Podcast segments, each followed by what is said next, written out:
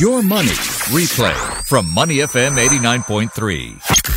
Influence with Michelle Martin on Your Money, only on Money F M eighty-nine point three. Good morning, this is Influence, and today we're sitting across Andrew Burns, C E O of Aegon Asia, asking the question, are we ready for retirement here in Singapore and indeed in Asia as a whole? According to Aegon's Retirement Readiness Survey twenty nineteen, Aegon, by the way, are a multinational life insurance, pension and asset management company. Many workers seem aware that they will live longer and their expectations for retirement seem fairly realistic. The survey revealed twenty-four percent of people globally are concerned about their current health. forty-three percent are concerned about their future health. We're going to dive a little deeper into the survey with Andrew right now. Andrew Burns has over twenty-five years of experience in the insurance and financial services industry. First up, Andrew, good morning. Thank you so much. Good morning, Michelle. Great to be here. Thank you. Thank you so much for being here and sharing more about your survey. I just want to find out a little bit more about Aegon before we get going. Uh, your latest retirement readiness survey gathered results on aging in Asia, which is so important here in Singapore. It's a big part of our public discourse recently. More Singaporeans are living longer. Singapore topped the world in life expectancy in twenty seventeen with an expected lifespan of eighty-four years. So we're well ahead of the traditional chart topper, Japan, by about half a year. Broadly, Andrew, how ready are we for retirement here in Singapore? I think in Singapore, along with most of the world, planning for retirement is a huge challenge. So the survey we undertake across fifteen countries around the world, a number of the large countries in Asia. And one of the key messages we seem to be getting is, not surprisingly, that people are concerned about their retirement. They're concerned about making sure that they have enough money to save for their future, and also around making sure that they have sufficient funds to fund any health challenges they might have later on. And when it comes to providing support for an aging population, and you look at countries like Japan and Singapore where people's lifespans are extending, what do you think people need to keep in mind as they prepare for retirement? One of the key points I did want to make, this is a huge human success story. If you go back to Singapore in nineteen eighty, the average life expectancy was around seventy-five years. If you go back further, then your life expectancy was even younger than that. So back when retirement savings systems and plans were developed, they were really thinking that people would have maybe five, ten years in retirement that they needed to provide for in their working life. Now that's extending out. So as you mentioned, roughly eighty-five years, Singapore with one of the highest life expectancies in the world.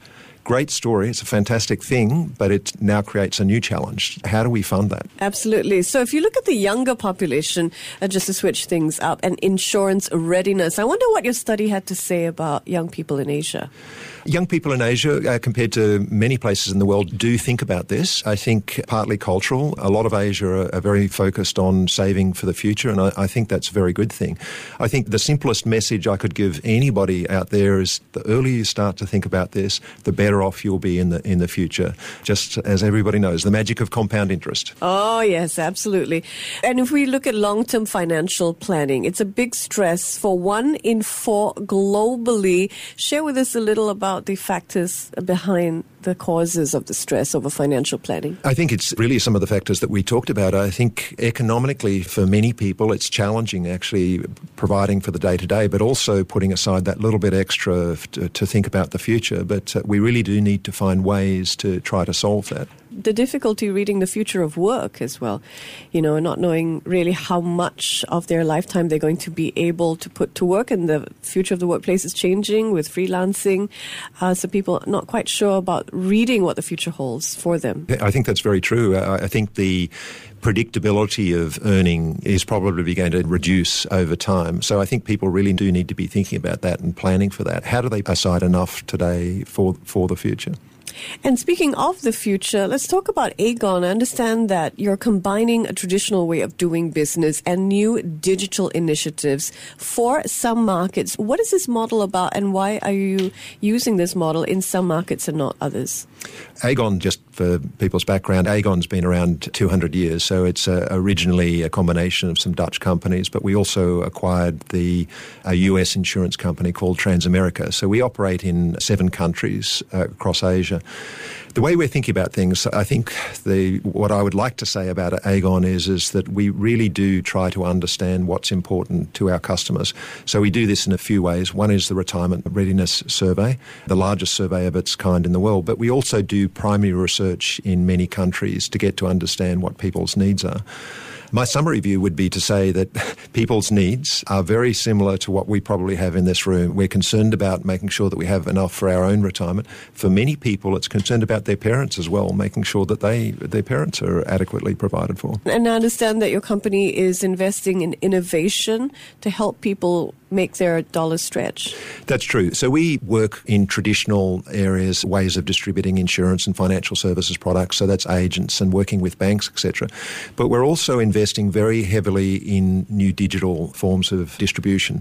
So people may have heard of the brand GoBear. That's one business Aegon has invested in, which is helping provide consumers with financial services information. And GoBear, just for the listener who may not be familiar with it, is that sort of a comparison site? Yeah, so GoBear provides information to help consumers make better financial decisions. The purpose is, is to make that information available, free and accessible. We have the same mission here on Money F M. Great.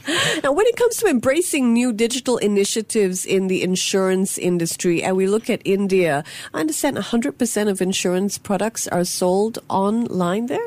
Yes, so in India, about uh, two and a half years ago, we made a decision to shift away from traditional external agency distribution. We felt that we weren't achieving our goal of trying to help people make the best financial decisions. So we moved to a purely digital distribution model. So we're now working with some of the online payments and online e-commerce companies in India to try and help our consumers get better access to financial services products. And I'm sure the deep mobile penetration there is part of the decision to do that. That's exactly it. In this age that we live in, almost everything is being taken online. So how has the take-up been to your digital initiatives in India?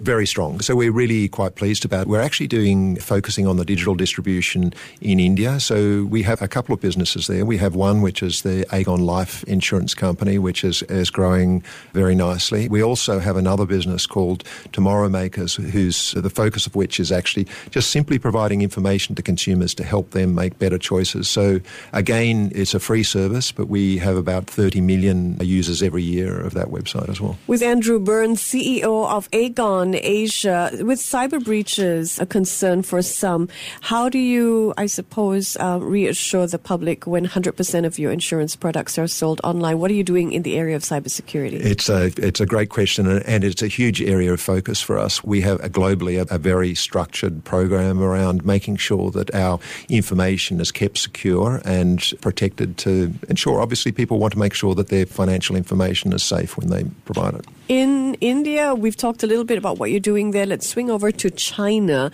highly populated market. How has your work there evolved? We're also quite pleased about, so we have a joint venture in China with Tsinghua University. So we're now reaching, that business is very quickly growing, and mm. we've now just uh, reached one million uh, policies issued in, in China. I think the very exciting thing in China is just simply the digital take-up. People may not be aware, there's a, a few interesting statistics, but the digital payments in China exceed the total European Union G D P, so the value of those payments. So it just shows the scale of what's going on there.